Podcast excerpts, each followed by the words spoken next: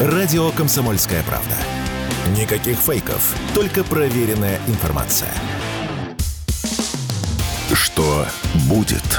Честный взгляд на 1 декабря.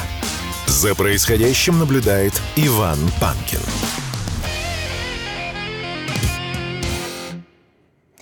Возвращаемся в эфир. Иван Панкин, студия радио «Комсомольская правда». Приветствую всех тех, кто к нам только что присоединился. Здравствуйте, друзья. Здравствуйте, дорогая отчизна.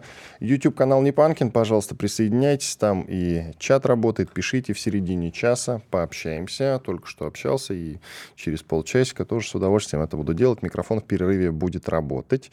И, разумеется, все то же самое можно делать и в Рутюбе, и во Вконтакте. Там канал. И группа тоже, пожалуйста, присоединяйтесь, смотрите там, если вам там удобнее это делать. А к нам присоединяется мой старый добрый друг Аслан Рубаев, политолог, эксперт по вопросам евразийских исследований, телеграм-канал Рубаев. Подписывайтесь, пожалуйста. Э, для всех тех, кто отписался от телеграм-канала Панкин, пожалуйста, можете э, к Рубаеву все перетекать дружно, как минимум. Аслан, я тебя приветствую. Привет, Вань. Видишь, обрати внимание, я выполнил твой вчерашний приказ, я не поехал на работу, отпросился, дома сижу, чтобы не было никаких проблем. Вот сейчас Я дам, надеюсь, проблемы не возникнет, ты не зарекайся раньше времени-то. Так, Давай, знаешь, с чего начнем? Ну, так как ты евразиста все это любишь. Молдавия, конечно, не то чтобы там глобальный евразист, но тем не менее... Тоже, тоже можно. Ну, тоже можно отнести, да, я согласен. Какая, впрочем, разница? Скоро этой страны не будет. Не так ли? Хотя мы всем молдаванам желаем э, удачи, счастья в составе Российской Федерации, кстати говоря. Почему бы и нет? Вы сейчас, согласен. вы сейчас вообще соседствуете, дорогие молдаване, непонятно с чем под названием государства Украины, которой и нет, в общем-то. Совсем скоро туда э, серая зона к вам приползет, э, демаркационная линия в лучшем случае. А так вообще мы вам предлагаем эту санду сместить, глупую и ненужную абсолютно, и присоединяться к России, иначе возникнут некоторые проблемки. И вот эти проблемки, с позволения сказать, предрекает и глава нашего внешнеполитического ведомства – Лавров. Он, в общем, так и говорит, что Молдавия уготована участь следующей жертвы в развязанной Западом гибридной войне против России. Ну, тебе слово тут в данном случае. Что нам делать с Молдавией, что Молдавии делать с Украиной и с нами. Санду, кстати, не так давно гоняла в Киев. Зеленским там зачем-то встречалась. Ну, это же ее э, прямые обязанности. Она совершенно не субъектна. Так же, как и сама Молдавия не субъектна. Э, ты же прекрасно понимаешь, Вань, что такое Украина для Запада и что такое для Запада Молдавия. Молдавия не занимает и одного процента в публичных выступлениях европейских политиков, в их э, внимании, потому что понимают, что толку от этой страны-то никакого абсолютно. Если Украина – это чернозем, если Украина – это люди, это интеллект, это богатое советское наследие, это деньги и многое-многое-многое другое, плюс плюс ко всему, а самое главное, это русские люди, именно русские, которых обозвали украинцами. И, э, в общем-то, Украина – это то, э, с помощью чего можно огромную Россию дергать за усы, то э, для европейцев, естественно, возникает вопрос, а что для них такое Молдавия? Ну вот Молдавия тоже одна из 15 республик бывшего Советского Союза. Ну, ну и чего? Вот за вот эти вот 30 с небольшим лет, когда все ушли, все разошлись по своим домам, Молдавия разве показала что-нибудь стоящее из себя? Э, есть какие-либо э, молдавские крутые певцы на Евровидении, или ученые крупные, или какие-то достижения. Да неважно, в любой сфере. Или молдавская сборная по футболу заняла какое-нибудь известное место в чемпионате Европы или мира по футболу. Да ничего. Зато что нам известно о Молдавии? Известно то, что уровень преступности невероятно высокий. Известно то, что коррупция там такая, что мама не горюй известно то, что там острейшие политические противоречия внутри страны.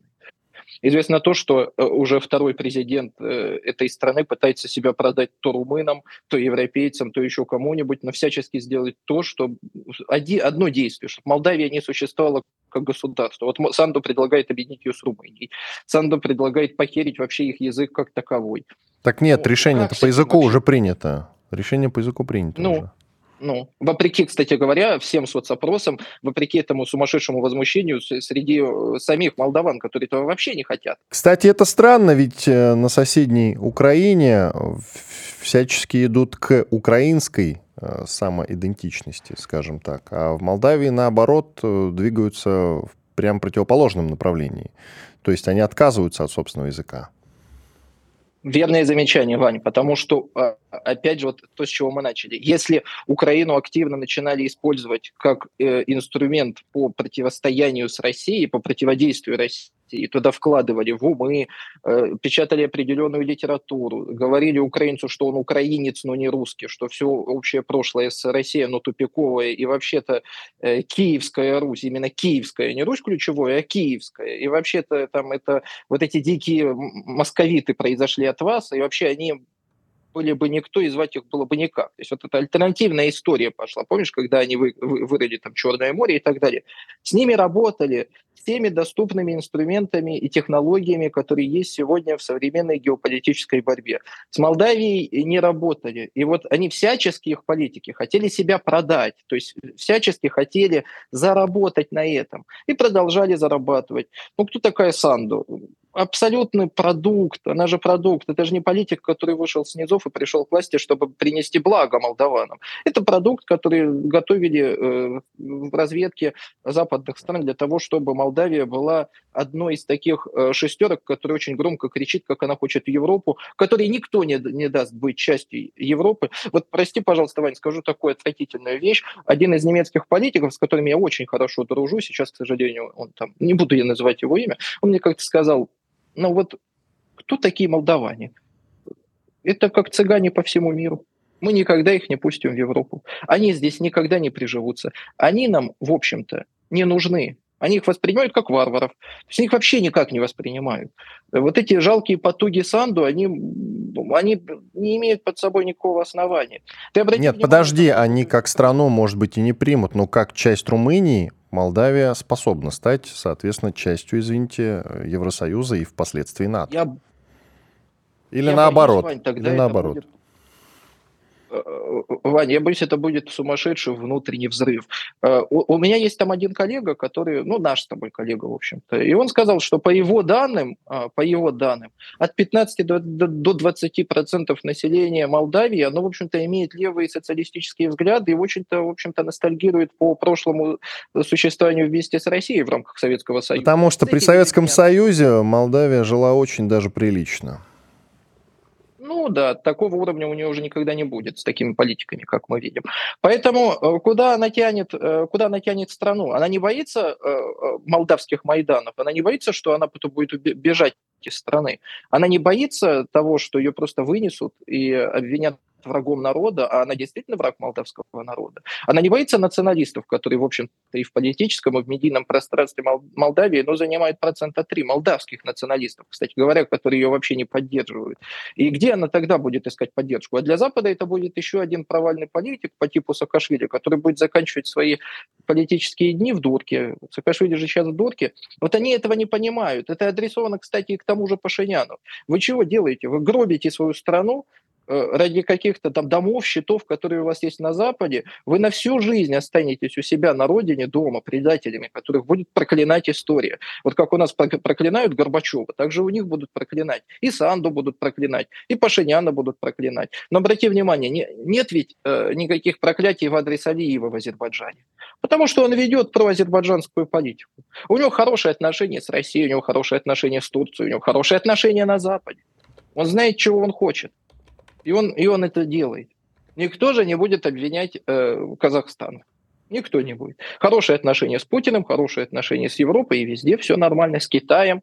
Все, в общем-то, э, неплохо. Мы кричали, там бочку катили бесконечно на Лукашенко. Но извините, Лукашенко был таким мостиком между Россией и Западом. Он выстраивал отношения с Россией и Западом в равной степени. Это приносило огромные дивиденды ему и Белоруссии. И это нужно было делать. На то это и политика. Не зря же мы разошлись по своим домам этих политиков хоть кто-нибудь будет обвинять в какой-то несостоятельности? Эти страны будет кто-то обвинять в потере субъектности? Нет, пожалуйста, они очень твердо стоят на международной арене.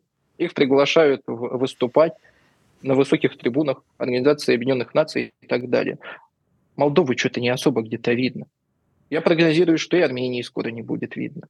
Вот Грузия сейчас, обрати внимание, Ваня, интересная штука, да? Грузия ренессанс сегодня свой переживает. Вот этот режим... В чем именно ренессанс?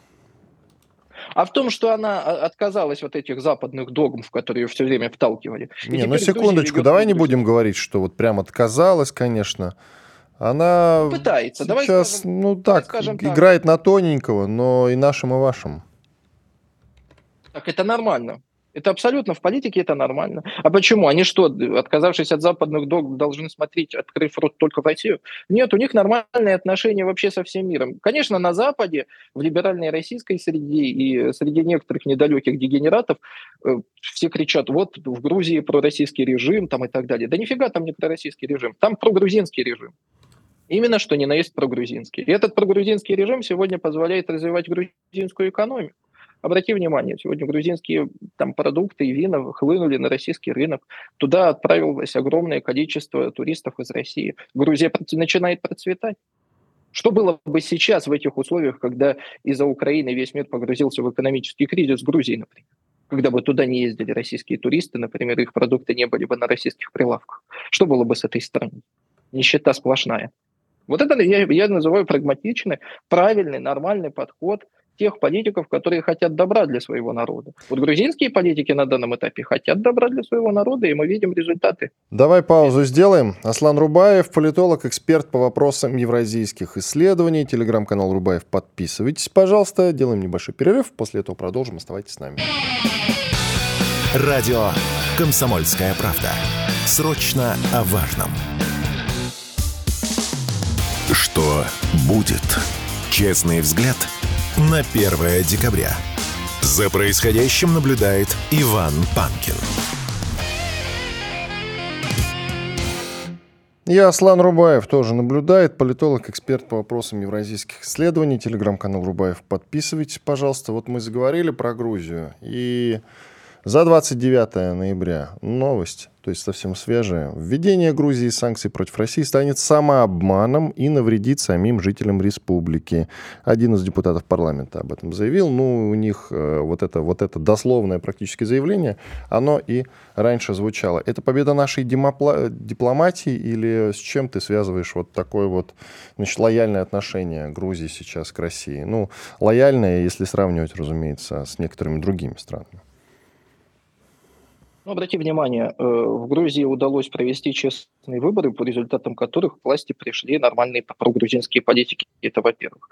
Во-вторых, не нужно сбрасывать со счетов то, что Россия начала в 2022 году специальную военную операцию. Мало кто хочет повторения на своей территории того, того, что сделала Россия. Сейчас не угрожаю ни в коем случае, но... Нет уж, давай. Иди до конца, Аслан. Будь последователен. Нет, давай нет, поугрожаем нет. все-таки. Ну, я потом ты будешь на меня ругаться, я не хочу. Вот. И исходя из этого, э, я думаю, что это тоже, знаешь, для многих это было холодным душем. Ну а с другой стороны, и наша дипломатия сработала достаточно неплохо. Я знаю, что мы, в общем-то, с Грузией начинали прорабатывать очень давно, с года так с 2018-2019. И э, это результат этой работы, конечно, безусловно. Знаешь, здесь симбиоз. Здесь все сработало. И сработало достаточно неплохо в первую очередь неплохо для самих грузин, я бы сказал. Ну и нам хорошо. Спасибо, конечно, что нет очередной страны, и даже имиджево это для нас неплохо. Хорошо бы еще было имиджево, если бы Грузия подумала о своем нахождении не в Европейском Союзе или НАТО, а, допустим, в ОДКБ. Это было бы очень хорошо, потому что у нас сейчас всячески Армения, допустим, хочет выскочить из ОДКБ. Ну, хорошо. Свято место ведь пусто не бывает. Армения выскочит, кто-то заскочит. Поэтому можно, в общем-то, и э, подумать э, и предложить грузинам присоединиться к коллективной безопасности. Для них это сегодня, кстати, очень важно, потому что, помнишь, когда, Вань, буквально недавно некоторые грузинские политики говорили о том, что уже выделены определенные деньги на то, чтобы провести в декабре у них аналогию Майдана в цветных революций. Вот э, в данном случае коллективная безопасность неплохо бы сработала, помогла бы Грузии отстоять свой суверенитет. Ну смотри, ты сказал, что мы начали работать года с 18-19, да? Твои слова.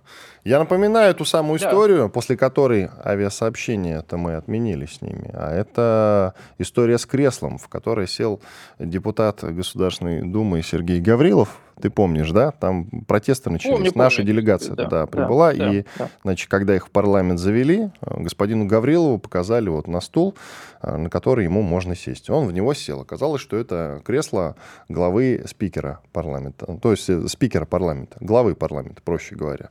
Ну, то есть, э, чтобы все понимали, как сесть э, на место, где сидит Володин в Государственной Думе России. Вот. А самого спикера в тот момент вообще в стране не было, что любопытно. И тем не менее, помнишь, да, какие... Мне, Какие беспорядки тогда начались. И мы после этого даже авиасообщение с ними отменили. Но не так давно, сколько лет прошло, авиасообщение было возобновлено.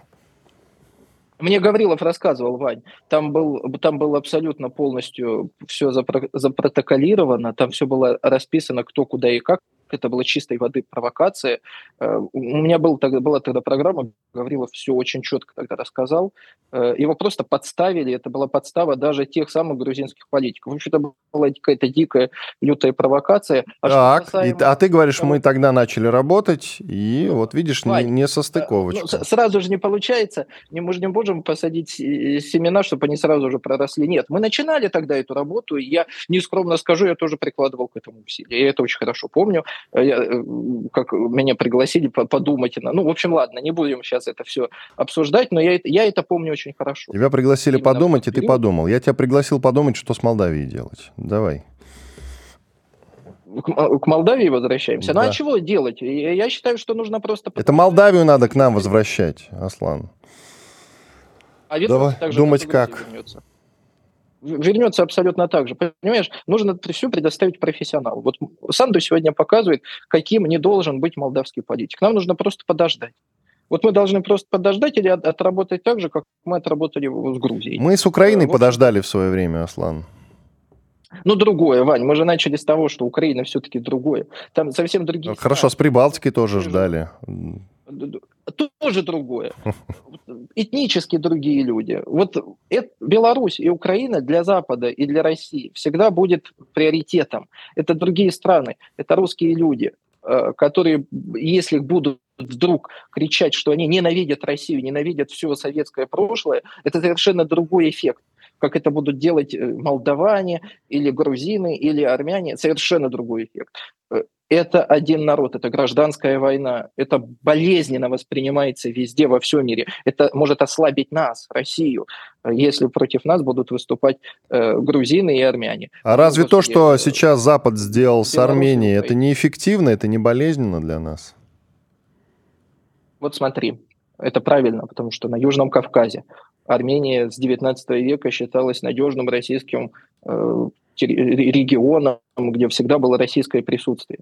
Сегодня что происходит? Это то, о чем мы с тобой много раз говорили, и в наших стримах, и я везде говорил, что Пашинян будет отрабатывать задачи, которые сегодня совершенно очевидны. Мне у виска здесь крутили идиоты всякие, когда я говорил, что он сдаст Карабах. Но сдал ведь, я кричал об этом. Можно все это увидеть. Я сейчас не говорю к тому, что вот я, посмотрите. Но это же было обнародовано везде. Он приходит к власти для того, чтобы отодвинуть Армению от российской орбиты влияния, сдать Карабах, вывести российскую военную базу и сделать из Армении антироссийский регион. У него сегодня это получается. Сегодня активно работают средства массовой информации на то, что Россия их якобы предала, но все забывают ту самую казанскую формулу, которую предлагал президент Путин, когда за Арменией оставался бы Карабах, мы бы замораживали конфликт и переводили его в плоскость диалога. Диалог всегда лучше, чем война. Но теперь погибли люди, произошла война, Армения потеряла субъектность, и теперь Пашинян заявляет о выходе из ОДКБ. Ты знаешь, Вань, я некоторое время противился этому выходу.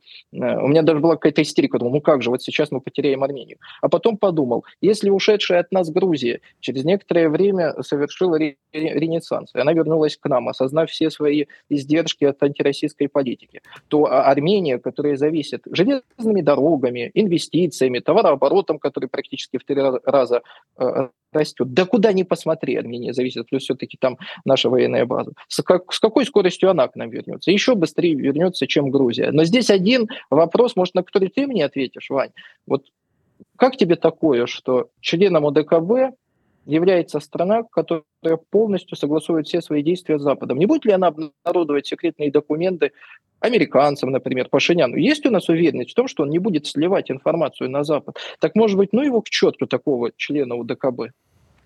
Аслан, смотри, вот, допустим, бывают случаи, ты подписываешь какие-то бумаги о неразглашении. Стоит ли тогда опасаться, что ты так или иначе, несмотря на то, что ты эту подпись поставил, там, допустим, есть у тебя какой-то допуск, или просто ты был на каком-то мероприятии, где тебе, а такое часто бывает, стандартная процедура, попросили подписать бумагу о неразглашении. Я не говорю даже про какой-то доступ к каким-то супер-сверхсекретным да, да, сведениям. А, есть опасения, что ты э, сможешь с кем-то не с тем поделиться полученной информацией?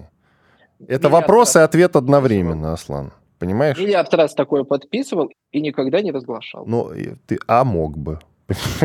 вот чем мог штука. Бы, мог бы, но ну, не делал. Так, вот, а мог бы. Вот и ответ на твой вопрос. Могут, не могут. Ну, собственно, как-то так. Я думаю, что разведка работает.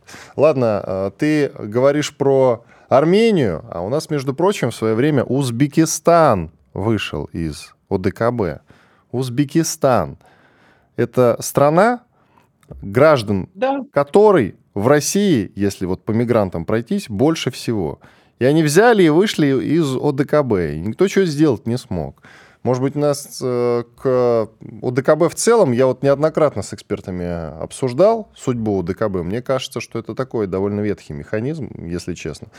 Ну и для того, чтобы это был прочный механизм, нужно заставлять его работать. И в том числе, и когда начались э, значит, проблемы с Карабахом, три года назад уже получается, да, нужно было тоже заставлять УДКБ работать. А мы почему-то посчитали, что раз Армения не признает Карабах, значит, нам это не интересно, это не сфера наших интересов. Вот что мы имеем сейчас.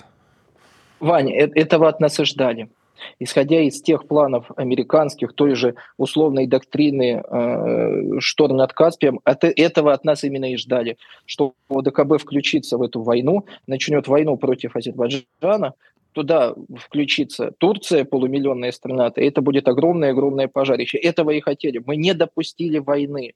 И здесь не Чего-чего не допустили, прости? Чего? Мы не допустили не, не войны. Наушники Гл... что-то барахлят. Гл... Чего не допустили? Прости. Глобальной войны. Глобальной войны и не было бы. Да. А, я, я тебя в этом уверяю. Никакой глобальной войны с Азербайджаном не было. Просто потому, что, чтобы война началась, ее нужно начать. У нас минута. Понимаешь, никто бы ее не начинал. Мы просто контингент бы там усилили, и все. И Турция с Азербайджаном не стали бы пока временно лезть на эту территорию. Понимаешь? До определенного момента пока власть в России не ослабнет. То есть дожидаясь очередного, грубо говоря, Горбачева у власти. Вот о чем речь. Так он уже есть. Он уже у них есть. Пашинян и есть Горбачев. Я говорю, что если бы Россия ослабила бы там позиции, я о нас говорю. 30 секунд у тебя. Давай. Вань, есть Иран, есть Турция, есть доктрина шторм над Каспием, чего от нас ожидали. Если бы мы туда вошли, а ты говоришь э, усилить группировку, так они бы сбивали наши вертолеты, наносили бы удары по нашим э, миротворцам, и про, про, происходили бы бесконечные провокации, пока мы не вынуждены были бы ответить силой. В любом случае нас втягивали в войну. Здесь блистательно мы сработали, что не включились в эту войну. Все принято. Радио «Комсомольская правда». Никаких фейков только проверенная информация. Что будет? Честный взгляд на 1 декабря. За происходящим наблюдает Иван Панкин. Продолжаем эфир в студии радио «Комсомольская правда». Иван Панкин. И я по уже известной традиции. Напоминаю вам, друзья, что в YouTube на канале Непанкин идет прямая видеотрансляция. Точно такая же видеотрансляция идет и в Рутюбе, и во Вконтакте. Только там канал и группа называются «Радио Комсомольская правда», телеграм-канал Панкин или телеграм-канал «Радио Комсомольская правда». Тоже подписывайтесь. К нам присоединяется Евгений Спицын, известный историк. Евгений Юрьевич, здрасте. Да, доброе утро, здравствуйте. Вчера как-то не получилось нормально, подробно разобрать, и потом меня обвиняли, память, снос демонтаж, если быть точнее, памятника Врангелю в Ростове-на-Дону. Там памятником-то это назвать нельзя, просто голова торчит из камня, что называется. И вот его демонтировали. Хотя установлен он был недавно, и коммунисты настояли, и памятник Врангелю, собственно, снесли. Не считаете ли вы это знаете, таким воинствующим украинством в каком-то смысле. Не копируем ли мы в этом смысле наших недрузей сейчас? Не кажется ли вам? Хотя, ну да, меня вчера многие называли и фашистом, и предлагали обелять э, каких-то, значит, других личностей не очень приличных в это время. Я, честно говоря, просто не понимаю, зачем сносить памятники. Вот памятник стоит, он меня никак не трогает абсолютно. Но поставьте рядом памятник э, какому-нибудь коммунисту, например, так, чтобы всех удовлетворить. Я не знаю кому, любому человеку. Брежневу, кстати, памятников не хватает, я постоянно об этом говорю. Ни улиц, ни памятников. Зато полно памятников улиц, администрации, районов Кирову, допустим. Вот, в общем, как вы к Врангелю относитесь и справедлив, справедлив ли монтаж, по-вашему, пожалуйста? Нет, ну нашли время, когда ставить. Послушайте, зачем вносить ненужный раскол в общество? Дело Нашли том, время, когда сносить, тоже могу спросить вас. Нет, но если бы его не поставили, то его не надо было бы сносить. Во-первых, это, конечно, не памятник, а бюст. Причем я замечу, что инициаторами установки этого памятника стали выходцы с Украины. Вот. Они сначала у себя страну порушили, а потом приехали нас учить уму-разума. Давайте мы как-нибудь без них обойдемся. Вот, без этих так называемых ширых патриотов. Вот. Это первое. Второе. Понимаете, дело в том, что Врангель а, – это фигура не просто спорная, а это фигура, которая в сознании нашего народа а, давно и очень крепко связана с историей гражданской войны. Этот человек воевал против своего народа. Да, он воевал на стороне э, белого движения. Но если бы он воевал сам по себе на стороне белого движения, а не на деньги англичан и французов, то ему можно было бы поставить памятник как одному из участников гражданской войны. Но весь фокус заключается в том, что барон Врангель, который начал свою службу в русской императорской армии, дослужился до чина генерал-майора, который он получил а, в январе 1917 года, еще при государе-императоре Николае II, который участвовал в русско-японской войне, Первой мировой войне. Он перечеркнул всю свою героическую биографию офицера и генерала русской императорской армии участием в гражданской войне на стороны не белых. Ну, чтобы э, наши уважаемые зрители и слушатели были в курсе, я напомню, что после конфликта с Деникиным, когда он подал в отставку, он уехал в Турцию. А потом странным образом на британском военном корабле он вернулся в Крым, где возглавил остатки ВСЮРа, то есть вооруженных сил Юга России, под названием Русская армия. Дальше когда начался завершающий этап гражданской войны, именно Врангель пошел на, по сути дела, военный союз с петлюровцами и с белополяками и ударил по тылам 13-й э, рабоче-крестьянской Красной Армии в Таврии, когда мы начали советско-польскую войну. Нормально, да? Какой патриот? в союзе с петлюровцами и белополяками, пилсудчиками. Затем, когда он уже был командующим русской императорской армией, какой он договор с французами подписал? Что он за военную поддержку его армии со стороны Франции будет расплачиваться хлебом и углем. И первые эшелоны с нашим хлебом и с нашим углем ушли во Францию уже тогда, в 20 году. Кому мы ставим памятники? коллаборанту и предателю. Вот о чем речь-то идет. Если бы он сам по себе был бы антибольшевиком, который сражался с ненавистным ему режимом, не опираясь на иностранные державы, то это одно. А когда этот человек был прямой ставленник Антанты, это совсем другое. Вот о чем речь-то идет. И потом там, извините, на Дону и на Кубани это уже не первый случай, когда ставят памятники предателям и коллаборантам. Один Краснов чего стоит. Человек, который был, кстати, осужден уголовным судом в 1946 году как пособник Гитлера и повешен за это. Вы вообще в своем уме ставить памятники предателям Родины? Скоро мы дойдем до того, что будем Власову ставить памятники. Но разве можно Краснова все-таки с Врангелем-то сравнивать? А почему нет-то? Ну хорошо, давайте пойдем дальше. А, а что касается... Вы, а, вы, а вы, стоп, стоп, стоп, стоп. А вы не в курсе, что созданный Врангелем вообще русский воинский союз принимал самое активное участие в войне против Советского Союза на стороне нацистской Германии. Ну, в частности, третий полк, который дислоцировался в Болгарии. А что вытворяли врангелевцы, например, на территории Югославии, когда они воевали против югославских партизан? Вот о чем речь-то идет. Так что Врангель – это такой же коллаборант и предатель, как и все остальные деятели белого движения, которые вместе с Гитлером воевали против нашей страны. А до этого вместе с англичанами, французами и всякими прочими шведами занимались тем же самым.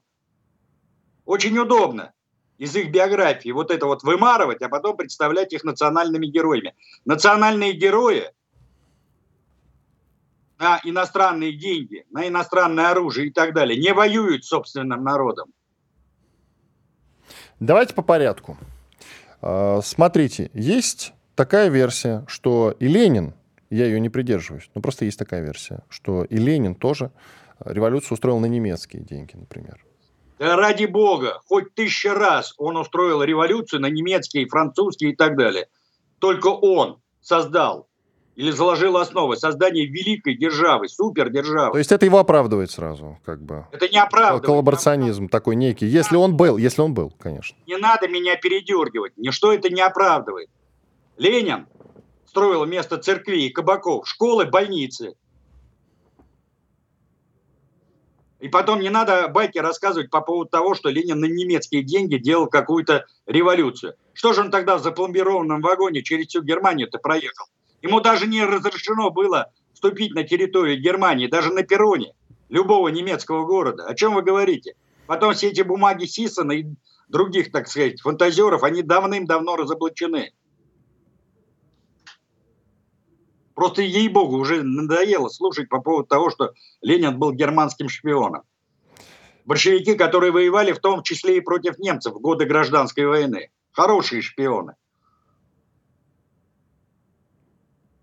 Евгений Юрьевич, я могу сказать уже? Да, я не Врангеля, не, собственно, Ленина ни в чем не обвинял, Врангеля не обелял, я просто задавал вопросы. Я вас не передергивал. Это просто важное уточнение. Вы сказали я все, что хотели по этому поводу. Давайте так, не надо со мной разговаривать в таком тоне. Вы журналисты, ведите себя как журналист. Я вам просто сказал, почему нельзя Врангелю ставить памятник. И не надо было заниматься провокацией. Зачем рядом с кадетским корпусом поставили памятник Врангелю. Вы мне объясните, с какой целью это было сделано? Тем более сейчас. Тем более сейчас. Вы мне задаете так вопрос, как будто я этот памятник там поставил. Но я, я к этому памятнику не имею никакого отношения. Это я задал вам, кстати, нормальный вопрос. Я специально вас позвал в эфире, чтобы вы все объяснили. Вы меня в чем-то обвиняете. Мы постоянно вас зовем, кстати говоря. А вы меня обвиняете в том, что я вам какие-то там неправильные вопросы задаю, что я вас провоцирую. Я вас, Евгений Юрьевич, вы серьезно? Слушай, давайте с утра не будем трепать друг другу нервы. Второй вопрос задайте и закончим на этом. Э, вопроса больше не имею. Благодарю за участие. Евгений Спицын, один из наших любимых историков, но сегодня, судя по всему, встал не с той ноги. А, будем и дальше приглашать в эфир Евгения Юрьевича Спицына. Не переживайте, пожалуйста, по этому поводу. Друзья, знаю, что многие из вас его очень любят, я тоже. И все исторические спецпроекты, которые я производил на свет, они, собственно, с участием как раз Евгения Спицына. И в эфир а, программа «Что будет?» тоже мы всегда выводили Евгения Юрьевича Спицына. И будем продолжать это делать всегда и с удовольствием. А, что касается памятников, я соглашусь, кстати, с Евгением Юрьевичем, что, возможно, не момент к тому, чтобы а, его сейчас устанавливать, но и в то же время сносить его, к тому же так показательно, прямо сейчас, наверное, смысла не было, потому что, ну, есть у нас памятник Тарасу Шевченко в Донецке. Его пока что, как минимум, никто не трогает. Обратите э, внимание на это. Он спокойно себе стоит. Хотя, может быть, есть смысл снести, это тоже довольно такой интересный спор, который, к которому мы еще вернемся. Но памятник-то стоит так или иначе. Вообще много чего стоит, что, может быть, надо снести, смести, с вашего позволения. Но просто сейчас, на мой взгляд, не совсем подходящее для этого время. Потому что мы в какой-то момент можем превратиться тогда... Есть же две силы, которые друг другу противостоят. Это социалисты-коммунисты и монархисты ярые. И они постоянно ругаются между собой. У того спроси, есть правда э, в его словах, у другого есть правда и логика в его словах. Но сегодня вот поговорить почему-то не получилось. Ладно, вернемся еще к этому обсуждению. Хорошо, кстати, что э, этот разговор вызывает такой спор. Эту тему мы еще в ближайших эфирах обязательно продолжим, мы к ней вернемся. Я надеюсь, что мы примиримся с Евгением Юрьевичем Спицыным. Громкий сезон на радио «Комсомольская правда». Громкие премьеры, громкие гости, громкие темы. Что будет? Честный взгляд на 1 декабря. За происходящим наблюдает Иван Панкин. Продолжаем эфир в студии радио «Комсомольская правда». По-прежнему Иван Панкин. К сожалению, вот еще раз э, сообщу, да, вышел небольшой конфликт у нас с Евгением Спицыным, известным историком, но я думаю, что, может быть, не сегодня, завтра мы с ним диалог возобновим, помиримся. По крайней мере, я вам гарантирую, приложу к этому э, все усилия. Ну, так иногда бывает, что э, люди ссорятся, ну, затем мирятся. Я думаю, что точно так же получится и в этой ситуации. А теперь пройдемся по новостям. Я, кстати, уже в своих эфирах как-то говорил, но только я, Игорь Виттель тоже, кстати, присоединялся к этим рассуждениям, что в случае чего вот если специальная военная операция, не только, собственно, России против Украины, зайдет слишком далеко, но и какие-то другие спецоперации других стран, то у нас совершенно случайным, а может быть не случайным образом возникнет какая-то новая вспышка крайне заразного вируса мутант, как это уже однажды было. Правда, тогда обошлось без каких-то военных конфликтов глобальных, но, может быть, это была такая подготовка. Все слышали такие конспирологические теории, а может и, опять-таки скажу, не конспирологические. В Китае вот вспышка крайне, как я уже сказал, заразного вируса-мутанта, нового, пока он не изучен абсолютно, что это за вирус, непонятно. И ежедневно в этом самом Китае, э, в Пекине и в Ляолине э, госпитализируют по 7 тысяч человек, друзья. Ковид начинался, я напоминаю, точно так же. И вот, пожалуйста, симптомы. Высокая температура, озноб, образование узелков, так называемых, в легких, и при этом нет кашля. Но проблема есть, кашля нет. Изначально вот эти симптомы проявлялись только у детей, потом их стали обнаруживать и у взрослых. То же самое было с ковидом, только наоборот, сначала у взрослых, потом и у детей. Видите, какая интересная особенность. Пока про летучих мышей нет ни слова, вообще не, нет ни, нулевого пациента, непонятна вообще история этой болезни, что это за болезнь, как обычно, ничего не ясно. Если с ковидом там плюс-минус, да, было такое понятие, как коронавирус, то оно существует, э, и существовало до того, как мы все узнали про, собственно, ковид, вот этот конкретный штамм, да, а коронавирусом болели и до этого. И поэтому плюс-минус было понятно, что делать. Сейчас с этой болезнью не ясно абсолютно ничего. Ну что ж, будем наблюдать, как говорят некоторые иноагенты. Будем надеяться, что мы преувеличиваем эту опасность. Будем надеяться. Далее, ну, вернемся к нашей любимой, может быть, для кого-то и нелюбимой э, теме Украины. Интересное заявление от одной из сумасшедших в дурдоме под названием э, Евросоюз. Там глава Еврокомиссии, вы все знаете это имя, Урсула фон дер Ляйен заявила, что неудачи Украины на поле боя не повод прекращать поддержку Киева, а напротив, повод ее нарастить, военную поддержку. Да, говорит Урсула, ситуация на поле боя очень непростая, но это не повод прекращать поддержку, это, напротив, повод ее усиливать, сказала она, выступая на ежегодной конференции Европейского оборонного агентства. Она также заявила, что в 2024 году ЕС будет способен производить миллион боеприпасов ежегодно. Ну, где-то мы это уже слышали, ведь они должны были до конца этого года поставить миллион снарядов. Смотрите, сколько глупости в ее заявлениях. Но поставили только треть к текущему моменту, хотя до конца этого года должен был быть у ВСУ уже миллион. Поставлена только треть. Как она тогда к концу следующего собирается наладить производство, чтобы поставки были в миллион, мне, честно говоря, не совсем понятно. Я даже думаю, что это какая-то странная математика от Урсулы фон дер Ляйен. Но да, посмотрим, может быть, она, может быть, она и справится. Хотя вот это очень интересно, да, что люди, которые не имеют отношения к оборонке, делают такие заявления. То есть это не Столтенберг. Столтенберг, обратите внимание, который глава Альянса НАТО, стал очень сдержан в оценках и, в принципе, в заявлениях. То есть если оценивать его э, заявления за последний там, месяц плюс-минус, то они очень осторожные, очень аккуратные. И в них нет почти ничего воинствующего. Самое острое, что он сказал не так давно, это что Украина приблизилась к НАТО. Но ее там все равно пока не ждут. Так и сказал, практически дословно. Есть некоторые вольности перевода, трудности, может быть, даже, но в принципе смысл был именно такой. Приблизилась. Но пока что, увы, ждем. А в остальном, в остальном он хвалит Россию. Он говорит, и это свежее заявление, по-моему, я его озвучивал вчера, а, Столтенберг сказал, что Россия очень хорошо подготовилась к зиме, что у нее полно снарядов. И это его свежее заявление. Может быть, это, конечно, какая-то такая радиоигра, но не думаю. Столтенберг э, вообще не так креативен. Я, по крайней мере, за ним не помню, чтобы он умел в какие-то такие игры играть. Как Украина сначала сказали одно, потом опровергли, сказали другое. Нет, Столтенберг в этом смысле как-то последователен. Он э, значит, делает одно заявление, потом другое его заявление похоже на предыдущее и так далее. Просто сейчас уровень накала и остроты конкретно в его словах – он как-то снизился. Вот так скажу. Ну, потому что он понимает, что ситуация на поле боя не в пользу Украины, сильно не в пользу. И как раз вот мы сегодня затрагивали этот момент, не говоря трогали. Зеленский ведь переходит к оборонительным действиям. Это уже все на уровне указа. То есть Украина уходит в глубокую, не говоря, возможно, глухую оборону в глухую оборону переходит. Наверное, это создаст для нас какие-то дополнительные сложности, потому что брать хорошо укрепленные э, фортификации сложно, но таковы реалии войны. Кстати, накануне он посетил Одессу. Мне писали подписчики оттуда, что он вместе с главой своего офиса приезжал и как раз вот осматривал объект, связанный с обороной города. Инспектировал, так сказать.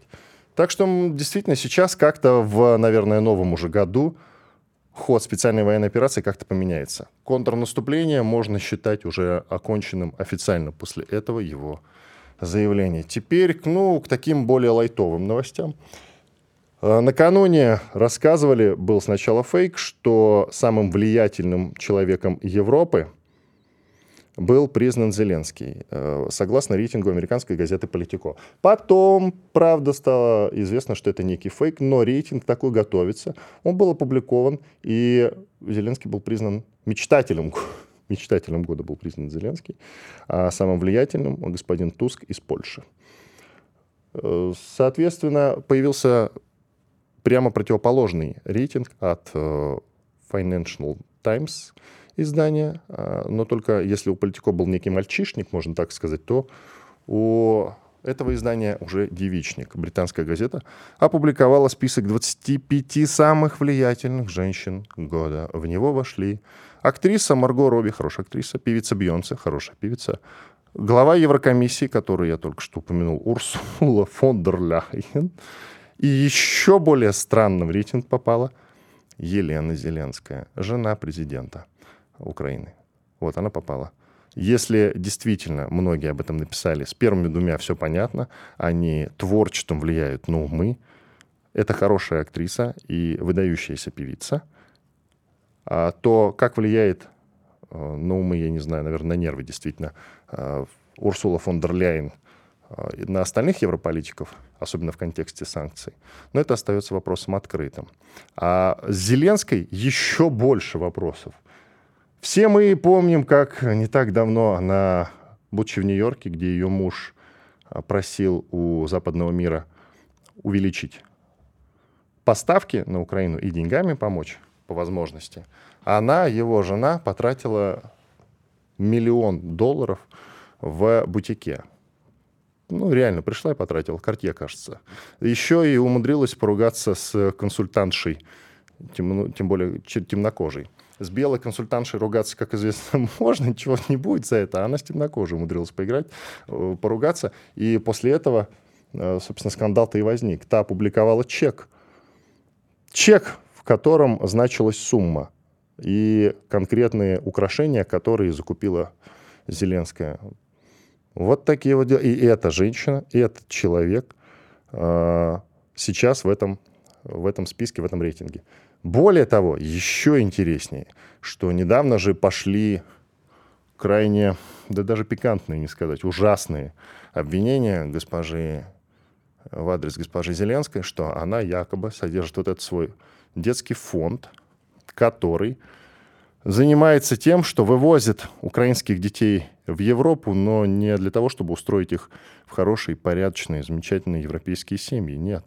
А для того, чтобы устроить на потеху богатым европейским педофилам. Целое расследование на этот счет вышло. И не сработала никакая культура отмены. В любом другом случае подобное заявление, даже если бы это проходило флером где-то, знаете, между строк, аккуратненько, в любом другом случае человек на какой-то длительный период, на время как минимум расследования, оказался бы в центре там, скандала, и с ним были бы разорваны как минимум на время все контракты, он был бы ну, вот, в абсолютном загоне. Зеленская нет, хоть бы хны. Financial Times признает ее женщиной года. Не уточняется, правда, пока в какой номинации, но я так понимаю, там не ироничная номинация, как в случае с Зеленским, а что-то связанное с хорошими словами. Вот такая она, Европа, вот такой он, западный мир, очень обманчивый и очень односторонний. Иван Панкин был с вами, остался очень довольным, вернем, хотя, ну, были, конечно, проблемы. Я вас уверяю, что сейчас мы конфликт со Спицыным постараемся уладить. Не волнуйтесь, он дальше, как я уже говорил, будет выходить к нам в эфир. Я сейчас с ним ага, поговорю на этот счет. Все, друзья, до понедельника. Слушайте радио «Комсомольская правда». Не расстраивайтесь, как обычно я говорю, все будет хорошо.